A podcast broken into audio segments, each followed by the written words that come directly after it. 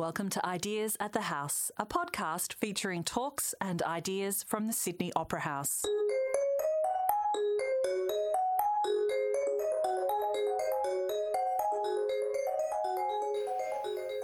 New legislation is making its way through Australian state parliaments, enshrining the concept of affirmative consent, an explicit, articulated, ongoing agreement to sexual activity. Bri Lee, Saxon Mullins, and Amy Thunig navigate these recent changes and the implications for sexual freedom. Are changes to the law enough? What should justice look like? And how to get the next generation of people to be different. Hosted by Lucia Osborne Crowley, recorded live at the Sydney Opera House for All About Women 2022.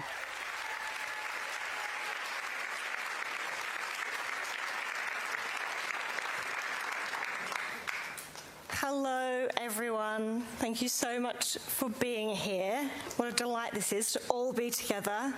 Um, before I introduce everyone on stage today, I would also like to personally acknowledge the traditional owners of the land on which we meet today and to acknowledge that we live and work and write and create art on stolen land. The sovereignty of this land was never ceded, and this always was and always will be Aboriginal land. So, we are here today to talk about consent, which means that we're here today to talk about all the ways that the society in which we live fails those among us whose consent is ignored, overridden, dismissed, and violated. So, we are going to be speaking about some difficult topics, and I want to say up front, uh, just to let you all know, um, we will be speaking about sexual assault, sexual violence, and trauma, and the impacts of trauma. Um, and so, just to let you all know, there are services available. You can call 1 800 RESPECT or Lifeline if you need help. And I always like to say, at events that I'm doing as well, you know, you can leave the room at any time, take a break, do whatever you need to do. You know, sometimes there's nothing worse than sitting in a seat and feeling overwhelmed and feeling like you don't have the freedom to get up and do what you need to do. So none of us are going to be offended. Get up and leave if you need to. Um, so thank you all for being here. I really, it really is such a joy and a real honour to be sitting on stage with these three women. Um, and I'm going to formally introduce them in a minute and give you a list of all the amazing things that they've done. Uh, but before that, you know, I want to say also how much of a personal honor it is to be with them because they are, they have done all of the amazing things I'm just about to say to you, but they are also incredible people and they are generous and dedicated and they get up, you know, these are people who get up every day uh, and try and make the world safer for other people. And that's, that's really hard work, and they do it at great personal cost. Um, and you know, I think it's really important to acknowledge that, and I admire them all so much, and they inspire me a lot. So I just want to thank them. Um, so I'm going to start right next to me here. We have Saxon Mullins.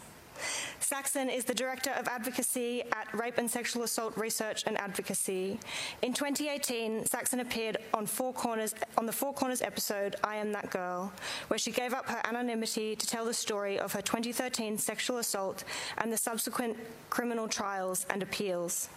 The Four Corners episode led to the New South Wales Attorney General asking the New South Wales Law Reform Commission to review the sexual assault of the New South Wales Crimes Act to review the section of the New South Wales Crimes Act that deals with consent in relation to sexual assault.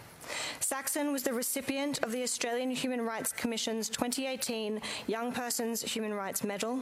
She is passionate about igniting a conversation about enthusiastic consent, not only in relation to how this is dealt with under the law, but also views about consent within society, particularly among young people. I had this idea when I was first reading through these bios. There were all these moments where we could all clap, but then there were so many of them that I was just like, we will be here for an hour if I do that. So I'm not going to do that. But I was just reminded reading through that of that was my first instinct. Um, we have Amy Thunig. Amy Thunig is a Gomeroi academic, education academic, and media commentator who recently submitted her doctoral thesis in education studies. Amy's first book, which I am so excited excited about, mm. Tell Me Again, will be published by UQP in November. It's a collection of personal essays exploring her complex intersectional experiences growing up in a household and community where incarceration, drug addiction, and love were all interwoven. And we have Bri Lee. Bri is an award winning author, academic, and activist. Her books include Who Gets to Be Smart, Beauty, and Eggshell Skull. She is the columnist for T Magazine Australia, writes regularly for the Saturday paper, and runs a weekly Substack called News and Reviews, which you should all subscribe to if you don't already, because it's brilliant. Bri's advocacy saw consent laws in Queensland referred to the Law Reform Commission, and she founded the Freedom Inside initiative, which gets books to women in prisons in New South Wales. She is a PhD candidate and lecturer at the University of Sydney. Now, please give them all a round of applause.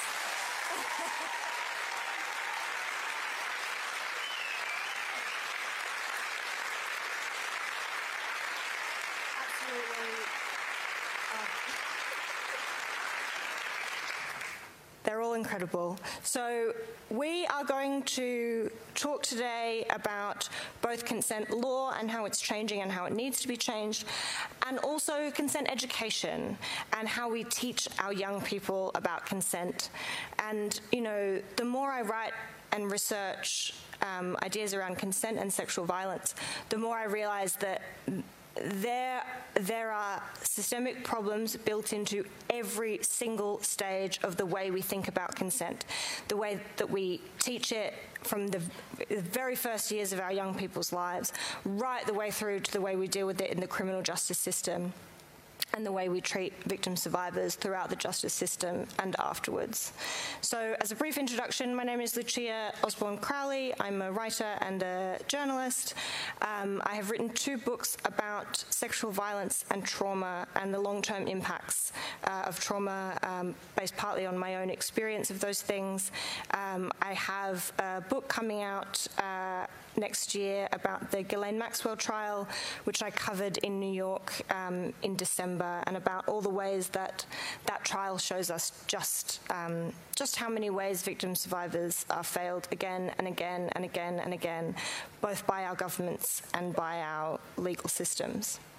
So, uh, to kick off the conversation, um, I'm going to, so as I said, we are going to be speaking a lot about laws and about the criminal justice end of things, but I want to start, Amy, with you and your expertise in education um, and the way that we educate people about consent. So, do you want to tell us a little bit about your work and where you think we're at in this conversation? Yeah, sure. Thank you, Lucia. And um, yeah, what an honour to be on such a panel with such phenomenal people. Uh, so, I am an education academic and uh, I work full time at a university in a school of education where I primarily um, support pre service teachers um, becoming teachers.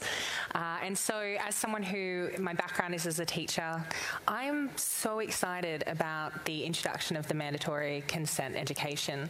I think that, you know, it's really important maybe, you know, I would assume that most people in this audience would know, but when we're talking about consent, it begins and it extends far beyond sexualized contact. Um, it is about body autonomy, it is about rights and responsibilities, and these are things that are core to a healthy society. And societies measure and they teach that which they value. And so the introduction of formal mandated consent consent education from kindergarten, so that's like four to five years, through to year 10. Um, although what that exactly will look like is yet to be seen, the fact that it's being introduced is actually part of the lesson itself because it sets that tone and it tells our young people that their rights over their own bodies and their responsibilities to respect the way they are engaging with their peers and their friends matters. Mm. And these young people are going to grow up to be the nurses and the officers and the lawyers and the judges of our future. So I'm just so excited that we're setting that intention as a society. Mm. And I love the way in your work you do draw attention to the fact that even if you know we're talking about consent only when we get to ideas about sexual touch, it's already too late. You know, we've we've yeah. already gone past the point where we should be. We should be going even further back than that. Um, and as you said, you know, this is about all kinds of touching and, and bodily autonomy. Yes. And is there anything else you wanted to say about that? Yeah, I think that point about it, it being so far outside, like it is a spectrum, right? The way we engage with each other physically is this huge spectrum. And even through the pandemic, you know, suddenly not automatically hugging people hello or kissing people hello was a really big change to our society. Um, I actually hate strangers touching me. So I really enjoyed that um, because like 30% of every social interaction with me is spent focusing on like, how do I avoid this person I don't know kissing me? um, but I, I think that this matters, right? Like when we engage with people, we don't have a right to know their story. We don't have a right to know if different types of physical touch is uncomfortable for them or a trigger for them or something that they really love. And so learning that we need to pause just like we had to learn to like have a bit of physical distance because of the pandemic learning to pause from an early age and say hey are you okay with physical touch? Or i'd really like to hug you. Or you know i'd like to kiss you. Can i kiss you? Like these kinds of questions and the practice are just really wonderful tools across the spectrum for how we engage with one another and support one another as a society Absolutely. And it's such a beautiful point about, you know, we're in this moment now where we've come out of a period where we haven't been able to engage in physical touch. So it's an amazing time to start really consciously practicing asking for consent before you touch and hug and kiss people. Yeah. Um, and, you know, I'm exactly the same as you. I loved having two years where nobody touched me. I thought it was the best. And I, you know, I hate hugging people. I, I find it, you know, very uncomfortable. So it was great when that wasn't happening. Yeah, and I think as well, because you, you might think, oh, but I've observed you. Like, I'm very touchy feely with my friends. I'm raised by a family of huggers. I'm absolutely big on physical touch, but not from people I don't know. and so just thinking, oh, but I've seen you hugging other people. Yeah, but that doesn't mean that that touch is for us or for us yet. Yes. Mm. Thank you. And Bri, you have also done a lot of work in schools mm. around consent education. Mm. That was a good noise.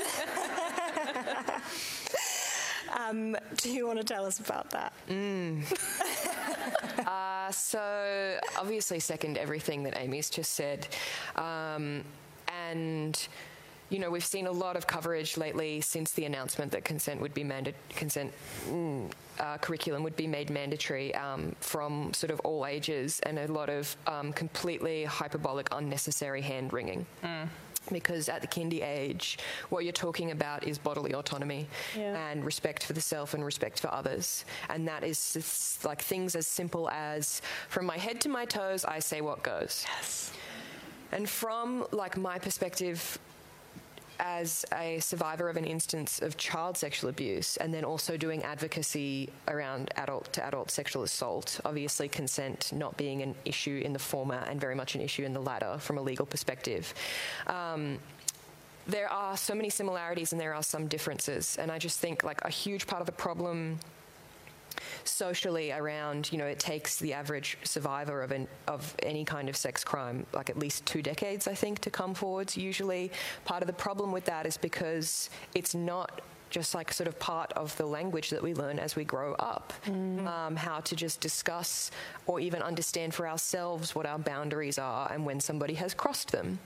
Um, and it's just. So the reason I sort of frame it that way is because I get brought into schools uh, when it's too late, mm. really. I get um, airdropped in at the sort of grade 10, 11, and 12 mark, mostly grade 11 and 12. I think I've done one talk to a grade 9 um, classroom. And by 10, 11, 12, um, 50% of those young people are already sexually active, and of those, a third of them have had unwanted sexual experiences. And I, do, I feel really torn about doing this work. The reason I do it, obviously, is because every young person you can reach is better. Um, and also, uh, I am a relatively polarizing person. Uh, and if a school calls and wants me to come in, that's a pretty good sign. Um, because they they know that um, they can't choose what I say. Uh, Yeah. They can't choose what I'm going to deliver. I'm going to deliver evidence-based Yeah. best practice, um, and that that involves LGBTQIA content. Um, that involves using the right words for the right body parts. That involves swearing if necessary. Um, which it is um, quite often. And but I find it really heartbreaking. So last year, for example, and I get brought into the schools that are already caring about this stuff. Uh, last year, I got invited to give a talk to a cohort of grade 11 and 12 girls. Um, I arrived at the school. I hadn't realised that um, this was actually a co-educational school, and they had split the boys and the girls. I was only to talk to the girls about consent and respectful relationships, while the boys were being told about mental health and financial planning. Oh my God. So I riled them up. Uh, that didn't take much. um,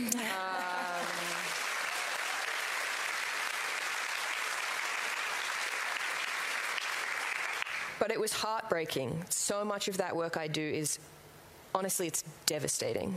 Uh, at the end of that particular talk to the girls, um, I had them, first of all, asking why aren't the boys getting this talk? And I said, great question. Let's have a chat about that.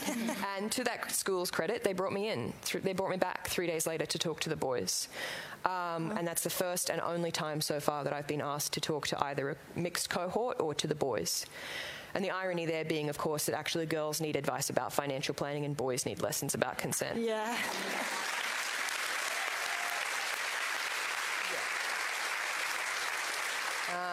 But the final thing I'll say about it is that a method I have developed over time that unfortunately gets the best and most important results uh, for the Q&A session at the end is that while I'm speaking, they have all had access. All of these young people have. They, I let them have their phones on them, especially in case they need to like sort of take a little break and tap out, kind of like look at your phones. I'm not offended. It's fine. Um, and they have access to an anonymous Google form, and at any point in my speech, uh, my presentation, they can submit questions. And I can see the questions as they come up, and they're completely anonymized. And then at the end, we take a 10 minute break. They think for themselves, they have a chat with each other, they send through any other questions they have, and we go through them together. And I tell you what, those questions are fucking heartbreaking. The things that they still have questions about are 101 basics of things that people should not be doing to each other. Um, and it's just such a band aid. I get flown in at the end of their schooling as an absolute band aid. Yeah. And as you say, you know, by that age, it is far too late to have the kind of in- intervention that these kind of educational strategies are supposed to have. And Yep. we know about um, child sexual abuse in particular that, you know, there's so much about it, which is about incremental boundary crossing. Yeah. And if you're not taught about boundaries as a, as a child, you know, as a four and five year old, then it's very hard to be clear about those boundaries when someone's determined to come along and, and push them. Um, and do you think there is any more of an appetite in schools now to have you come in and speak to younger people? Well, hopefully, with these new changes, their appetite for me is irrelevant. yes. I do have.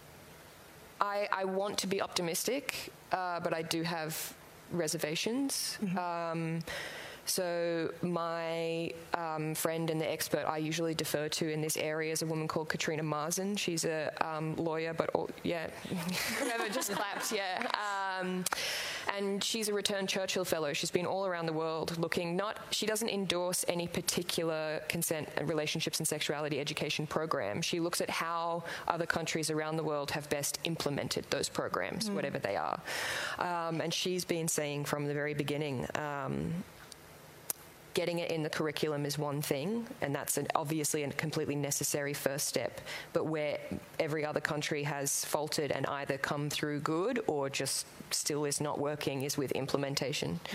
Um, and so, yes, this first step is great, but one of the worst things we could do is think that that has solved the problem.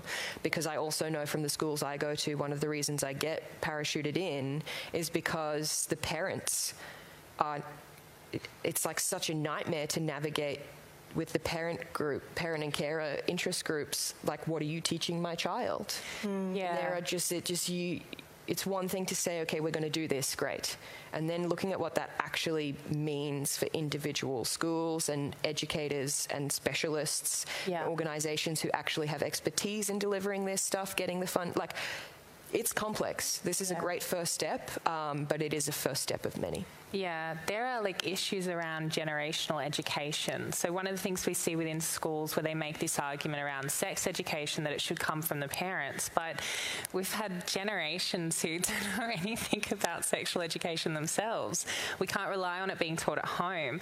And something that the more I've talked about consent education and particularly the concept of enthusiastic consent is I've been surprised by how many adults my own age and older have quietly said to me, but doesn't getting like overt consent kill the mood? And these are these are people who are scared because they don't know what it looks like. What's the script? Is it like, am I just supposed to say to the person, "I'd like to kiss you," for example? And so we're bringing in this brand new concept that for some families and some communities has never been practiced. And I couldn't name a romantic comedy or a song or anything in our pop culture like history over the last few generations that I could point to and say that is some good role modeling that I could say, yep, friend, go and look at that and then work, you know, practice the script because we're talking about personal implementation too. Mm. So it's scary. It's not like we have the resistance and we have the people who, for obvious reasons, do not want children and women and gender diverse people, particularly, being taught consent. But we also have the gritty side of it where people don't know what this looks like hmm. because it's not common in our society. That's why it's had to become mandatory. And so I agree with everything that Bri said and the fact that it's going, implementation's going to be messy hmm. because the teachers and many of the families aren't going to be able to immediately know what that should look like. And it's going to make people uncomfortable. Also, this is like highly specialized information. Yeah. It is so unfair if part of this implementation process just looks like expecting teachers who are already overworked, under resourced, underappreciated to just add that to their list of things to do. That is not fair on them and it's not fair on the student.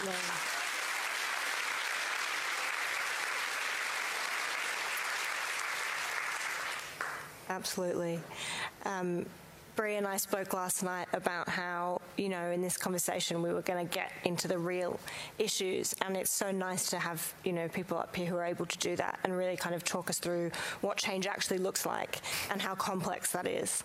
Um, Saxon, I would love to talk to you um, about the landmark changes we've just seen in New South Wales consent law.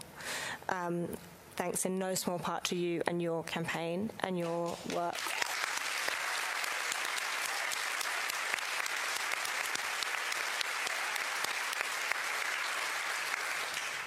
So, this is a hugely significant change in the way our legal system thinks about consent and, and the way that the courts will treat consent and the way that juries will be instructed to treat consent from now on. So, uh, would you like to tell everyone a little bit about what those changes are? Yeah, absolutely. So um, we've adopted in New South Wales a similar um, uh, uh, legal system to uh, Tasmania.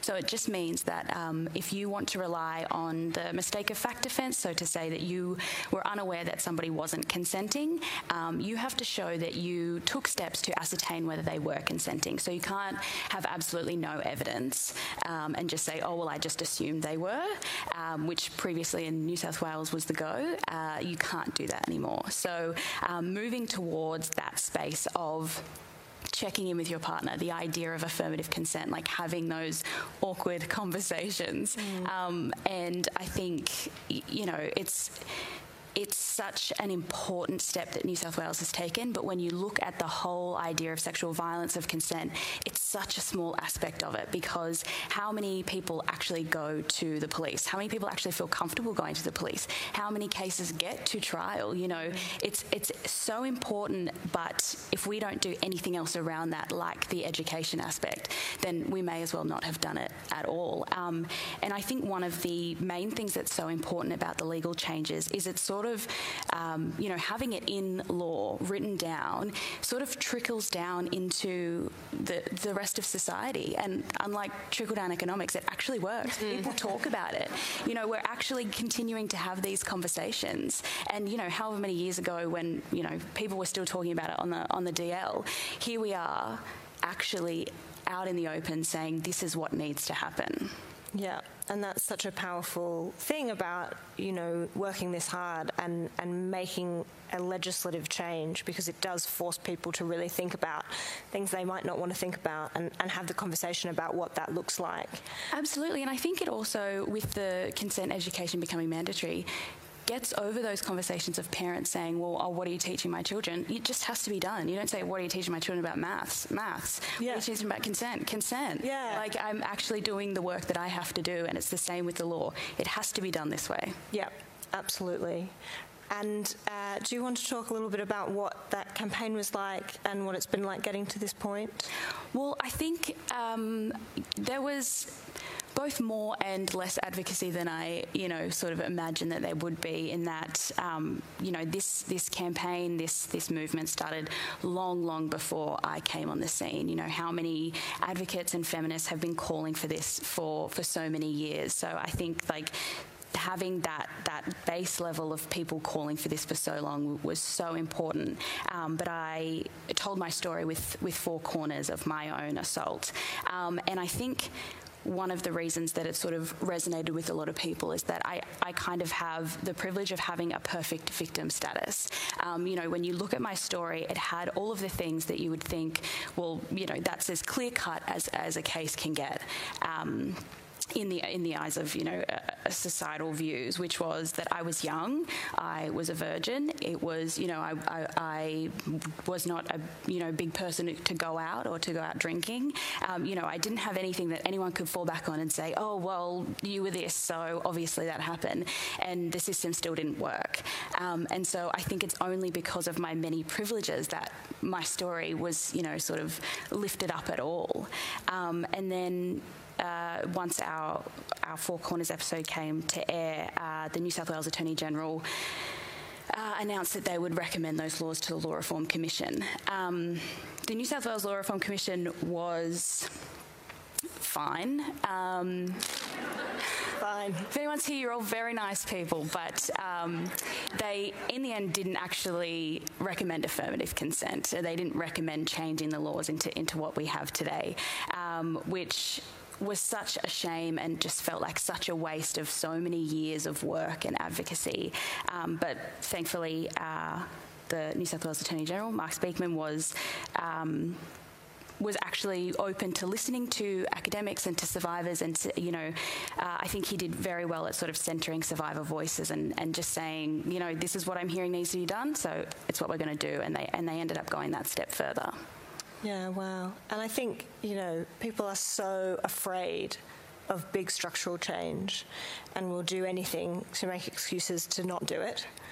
Um, and, you know, it's amazing that it, you know, it has been done, it has gotten over the line.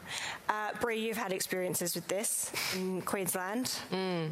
Um, and your campaigns to change the laws in Queensland. Do you want to tell us about that? Mm.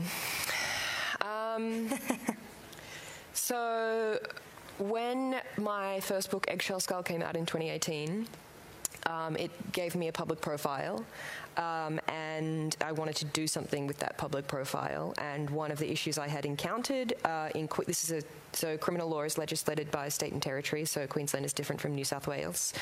Um, one of the issues I had encountered was this mistake of fact excuse, um, and I had seen it in courtrooms plenty of times, uh, and it was just leading to disastrous results um, where just defendants um, would get away with just the most heinous stuff um, because they could say that they had an honest uh, and reasonable belief that the complainant was consenting in what I consider to be a complete absence of evidence um, for that. And so, um, as Saxon mentioned, like both she and I came onto the scene in similar times and was and very much built on pre-existing work. And so, for me in Queensland, that meant connecting with the Women's Legal Service Queensland, who had been running a campaign to update the mistake of fact excuse and the way it works in rape and sexual assault matters for years.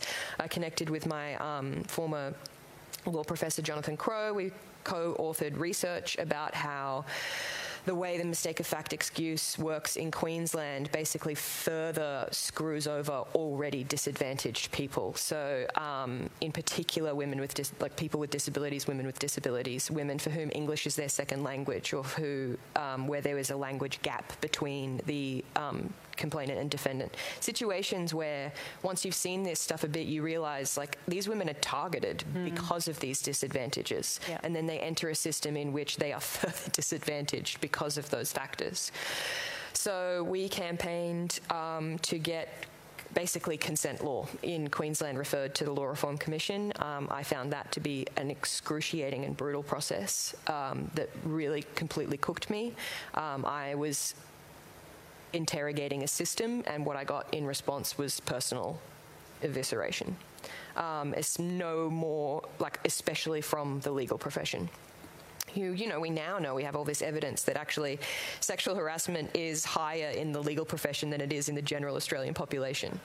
The irony of like the kinds of people who are fighting for the status quo in law being the worst people, um, and they're supposed to adjudicate this stuff. So we were up against the, for example, the Bar Association and the Law Society in Queensland, who were saying like, who are these like young idiots who want to change a perfectly good law that's been good law for 120 years? And it's like, are we even having the same fucking conversation? No. If you have a law that is at all about gender and power dynamics, the longer it's been the same for, the worse it probably is. not even Anyway, but that's precedent. That's the law. That is like respect for what has come before. Um, it's, that is just such a mindset in that industry. So we got, uh, we finally got the referral. We won uh, after letter writing, after whatever, everything for ages. Um, and then the Queensland Law Reform Commission took, I think, nine months. We had these roundtables where survivors bled for them, um, and where we had these roundtables where every single person present, and we counted the votes. These were organisations representing survivors, organisations with all kinds of expertise and experience in the sector, and survivors themselves. Unanimous vote for the legislation that we had drafted, and the word roundtable appears once in the Law Reform Commission's final report, and it's to mention that it happened. So they ask you to bleed for them, yeah. and then they don't even, they very much, nothing happened there. That was apparently a complete waste of an exercise. The entire expertise of the sector, all of these organisations in the sector, like 20 something organisations, irrelevant because they're not lawyers. Um, and the Law Reform Commission came back and said uh, these laws are fine. And Queensland and Western Australia have the worst consent laws in the entire country. Mm. Uh, and so now there's a new Labor government um, and there's a new Attorney General, and she's set up a 10 person task force They've just returned their recommendations to legislate around coercive control, and the second half of the task force is now happening, which is more broadly about women's experiences with the criminal justice system. And as part of that, they will again be considering the matter of consent and the mistake of fact excuse. And in the meantime, Mark Speakman in New South Wales has actually legislated for affirmative consent in New South Wales. So all we can hope is that Queensland will take this opportunity and fix their massive fuck up from before. Yeah.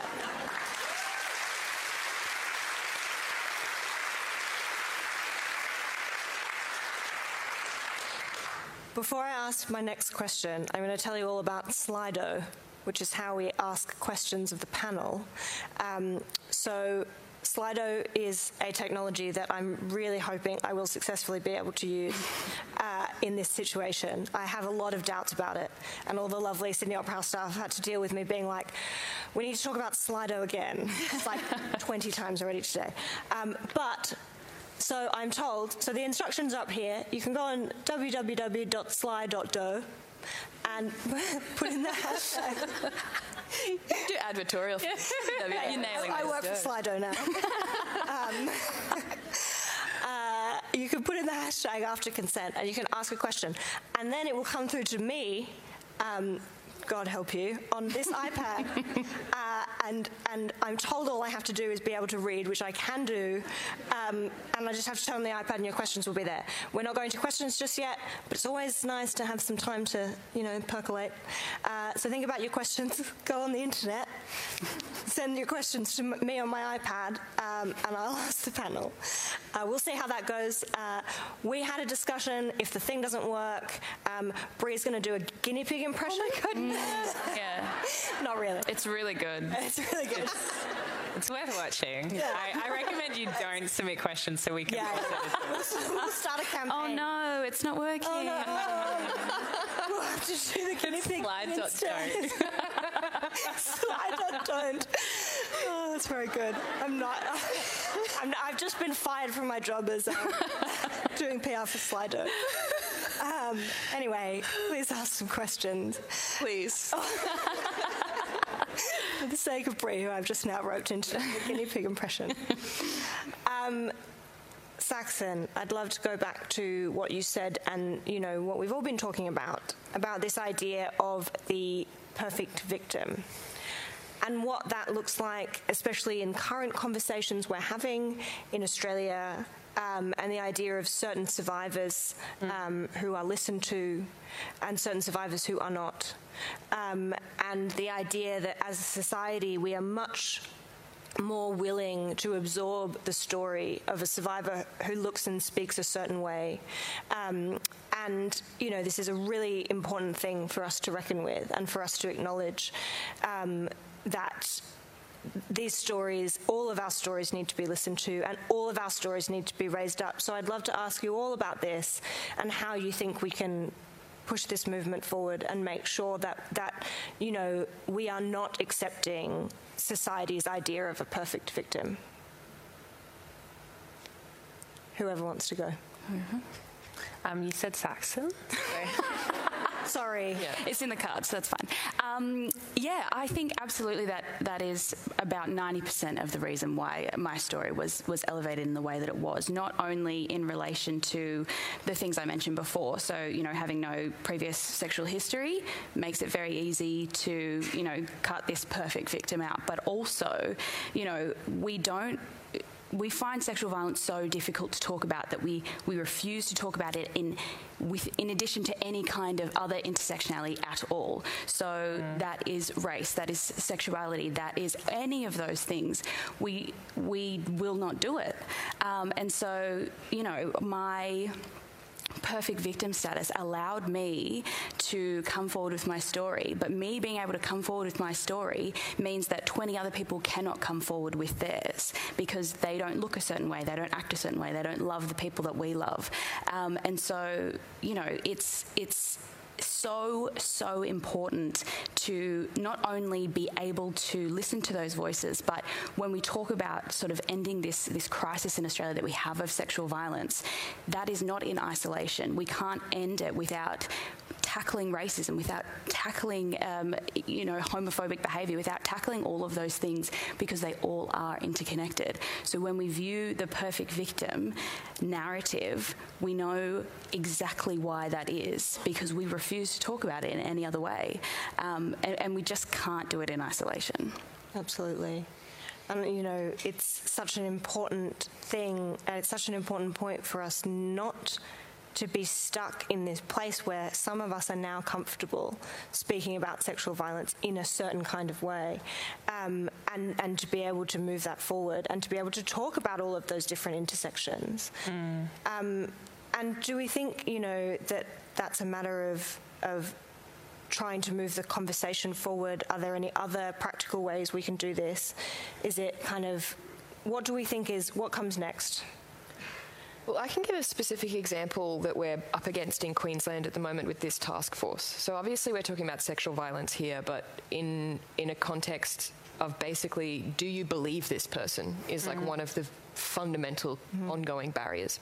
Um, and that is the same story if you're talking about like domestic and family abuse as it is with child sexual abuse or adult sexual assault. That's this, these sort of gendered powered dynamic crimes. And in the first half of the 10 person task force happening in Queensland, they've just um, presented their report from that basically inquiry into whether or not they should legislate against coercive control. And the report has come back with, you know, 100 and something recommendations, the usual amount. A huge number of those relate specifically to the police making things worse.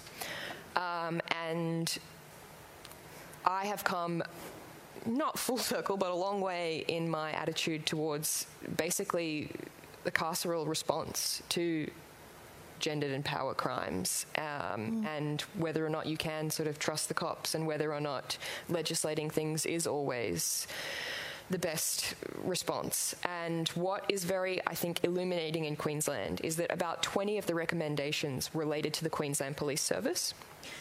One of the main ones being that there needed to be a review into what cadets are being taught and then what cops are actually doing when they respond to calls about um, these private and so gendered crimes. Uh, and the current Queensland Police Commissioner has said that that's not necessary and she can't support that recommendation. That'll be the same commissioner, though, when recently it was found that there were numerous Queensland police officers posting not only racist vitriol, um, but also details of domestic violence survivors, like where they lived, in a Facebook chat. Um, their response to that was now the officers aren't allowed on social media. Um, so, I mean, I I could wax lyrical about fuck the police, um, but do it, it, do it, do wasn't. It. But I think there's there's a couple of things. The butt isn't the police; that stands on its own. Um, but the I think there's a few things to consider. So firstly, when we're talking about the violence of the system, so like what Bri was saying about that that cost, that people having to bleed for them, and then it being reduced to a line and dismissed because all of the people, the masses, the communities, the individuals, they weren't actually the people with the power. And we see this time and time again, whether it's you know racism and violence in the health system, or you know gendered violence and you know uh, and when I say gendered violence, I, I, really emphasise as well the way gender, di- gender diverse people are treated within the healthcare system. Um, when we look at people experiencing homelessness, when we look at the many, many violences, these are it's colonialism in action. Mm. These systems were brought here, and there hasn't been a reset button. And so the systems are tradition in practice, and it's a very specific, very niche practice, and it is heteropatriarchal. And so it doesn't just exclude Indigenous peoples or trans peoples or gender diverse peoples or women in general, it erases us. And it says, this is the way, this is the shape, and everyone who sits outside of this doesn't count. And then, in terms of the violence of the police system and the carceral system, when we're talking about domestic violence and sexual assault, um, I personally personally assume that every woman that I talk to has been sexually assaulted. I just have that assumption, unless I'm told otherwise. I don't. I don't start from the other position. I just assume. Um, and I, I've just written a book about my own trauma. And um, it really wasn't until I wrote it that I, I, put two and two together like, oh yeah, the, the one of many experiences of sexual assault that I write in the book, he was a cop. Like, I hadn't actually ever put that together until I was writing up why I didn't even bother going to the police station. Um, he was a former cop by the time he sexually assaulted me, but uh, I had seen the way he still enforced his power, um, you know, when he was pulled over drink driving and things like that. Like, the ways in which police officers support each other. And it's not just police officers, we see it in these systems where it's the old guard and the gatekeeping of legal institutions, in health institutions. And we are up against tradition, not best practice. Mm-hmm. You know, and that is so important to remind ourselves like when we hear when we read, when we see in the media, the hyperbolic responses, the what ifs, the oh, we'll need an app and you'll have to sign a stat dec before we can fuck, you know, and it's like. It's a tiny little number. We have one of the most concentrated media ownerships in the world, and we have these set systems that are just cycling violence, and it's not best practice, and it doesn't serve the bulk of us. And so, when we talk about these changes and we have these complex conversations, usually um, it'll be represented as, oh, it's just to support survivors and they're a niche group. Firstly, it's not a niche group, um, but secondly, when we support the oppressed of our societies, when we support support the marginalised of our societies when we remember that this is stolen, unceded lands, and actually we have over 60,000 years of beautiful, healthy, often matriarchal communities here on these lands that we can lean into a different tradition, we can lean into best practice, we can work for that change, and we'll be serving the masses, we'll be serving our communities as well as the individuals. And that can be hard to lose sight of because of the propaganda and because of the violence we experience when you are working or just watching. Like, okay, we talk about you being the perfect victim, but as someone who's experienced sexual assault, I remember the reporting of your story and I felt empowered by it because I didn't feel I could talk at the time, but you were talking. Mm. I can emotional. but, you know, and, and so while it's not fair that white, able bodied women get the microphone, it's better than no one having it, you know? And the fact that the women who then do get the microphone are doing their best to make sure that they are on panels where they are with disabled Aboriginal people as well and that we are sharing that platform makes a difference. But I was grateful that you shared your story. And that mattered to me as an Aboriginal person, as a disabled person. And so I'm just glad these conversations are happening. And I know that together we're going to keep making space for intersectional voices.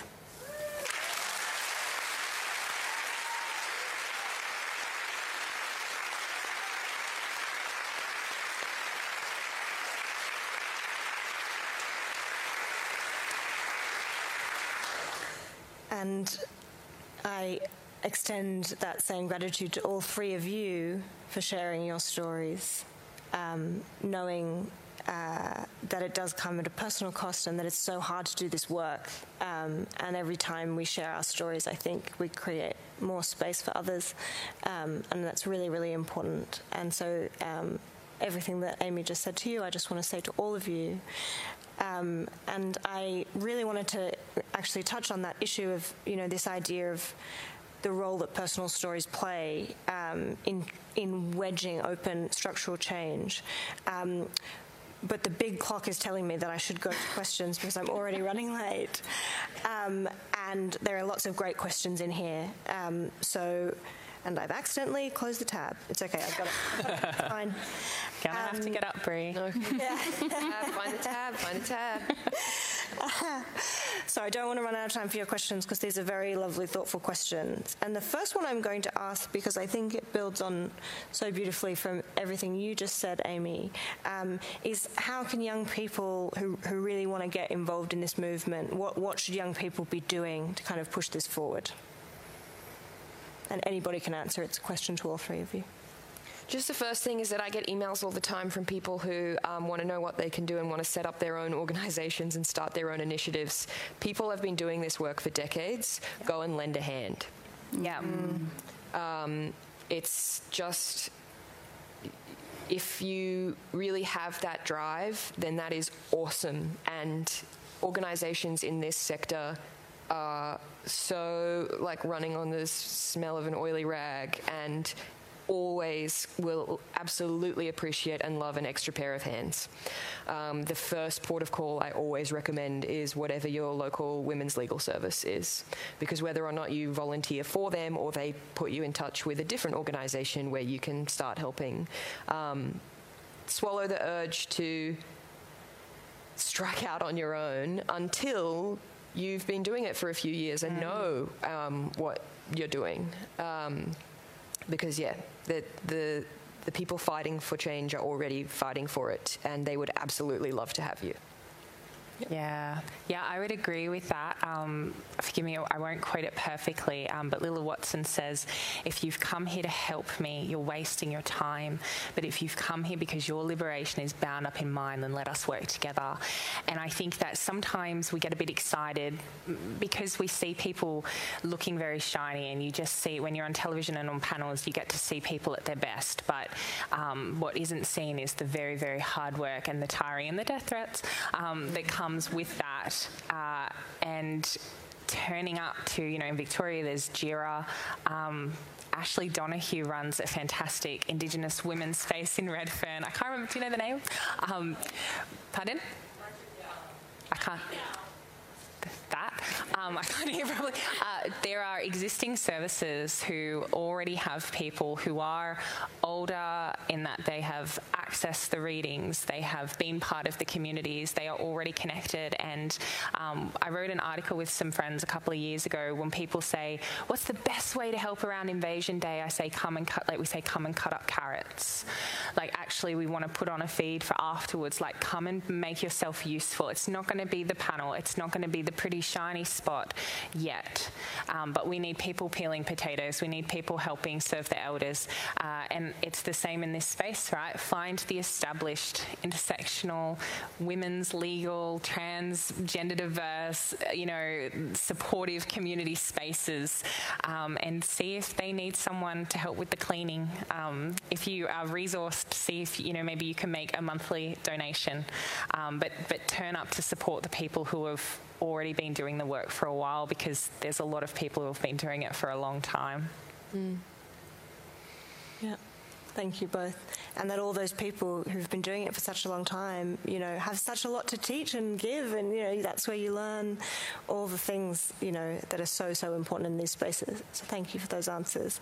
Another great question, which we could have a whole panel about, um, but I will ask it because I think it's really important to this conversation, um, is about this idea of coercive control and how we should be incorporating ideas of coercive control into these legislative reforms or the way that we educate our kids.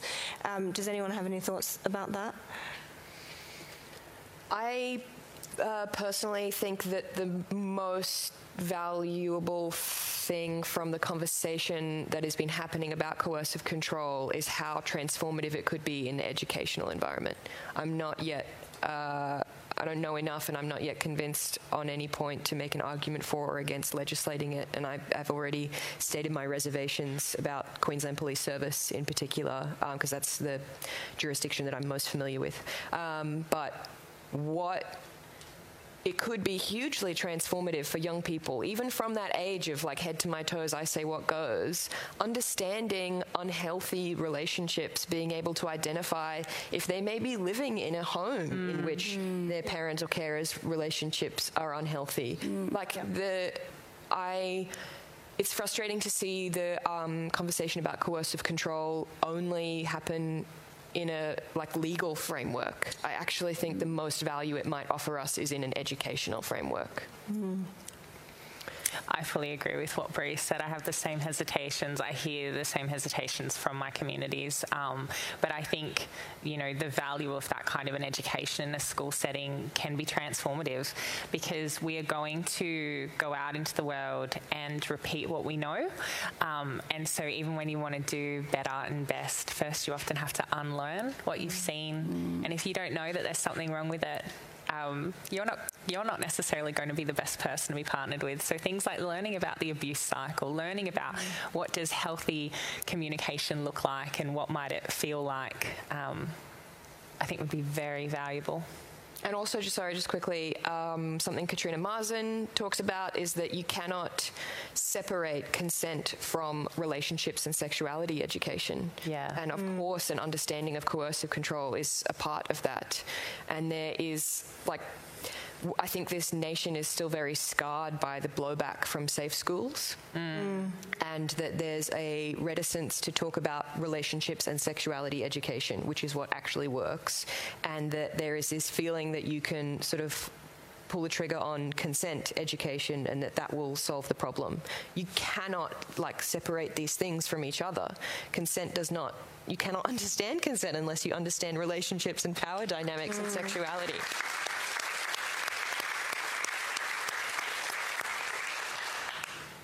Thank you.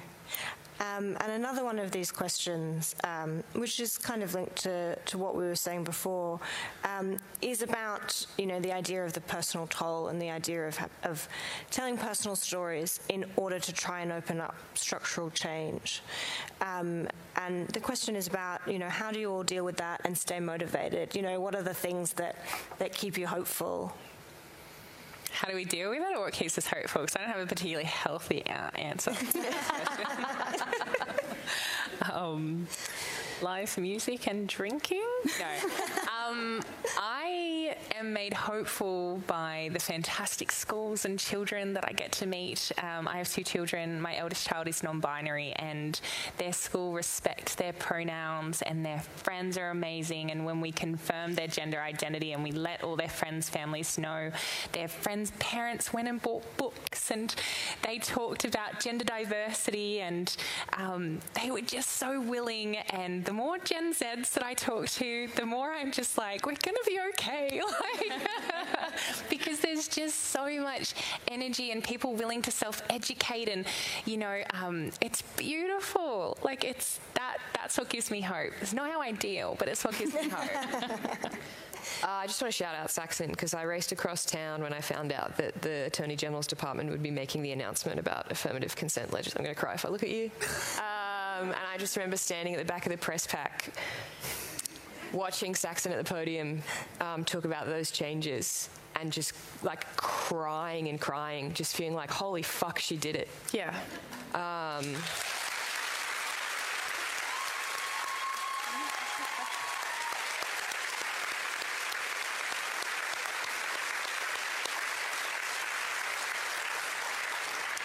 yeah, and celebrating the wins. It can be done. Sometimes it takes a lot longer than you th- think it might, but it is possible. Yeah. Yeah, I think that's mine as well. Celebrating the wins. Um, I, you know, feel it necessary to bring up that, you know, a, a, legal change is such a small aspect of it, and, and all of those things. But uh, celebrating the wins because they are few and they are far between. Um, and I think celebrating the community that comes from from being a, a public survivor, mm. you know, knowing amazing people. I think that absolutely is is crucial. Um, it often feels like you stand up alone, but that's that is never the case. Mm. Well, thank you.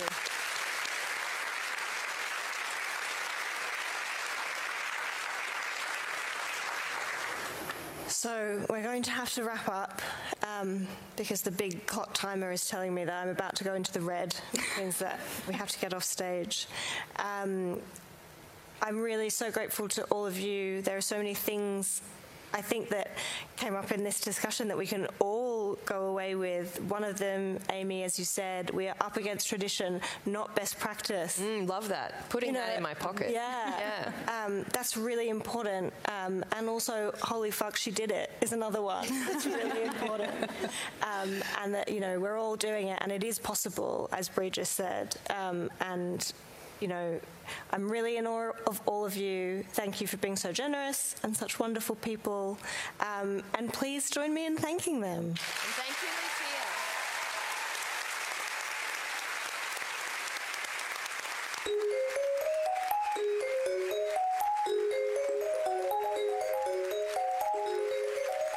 Watch this talk and others at All About Women 2022 on Stream, the new streaming service from the Sydney Opera House.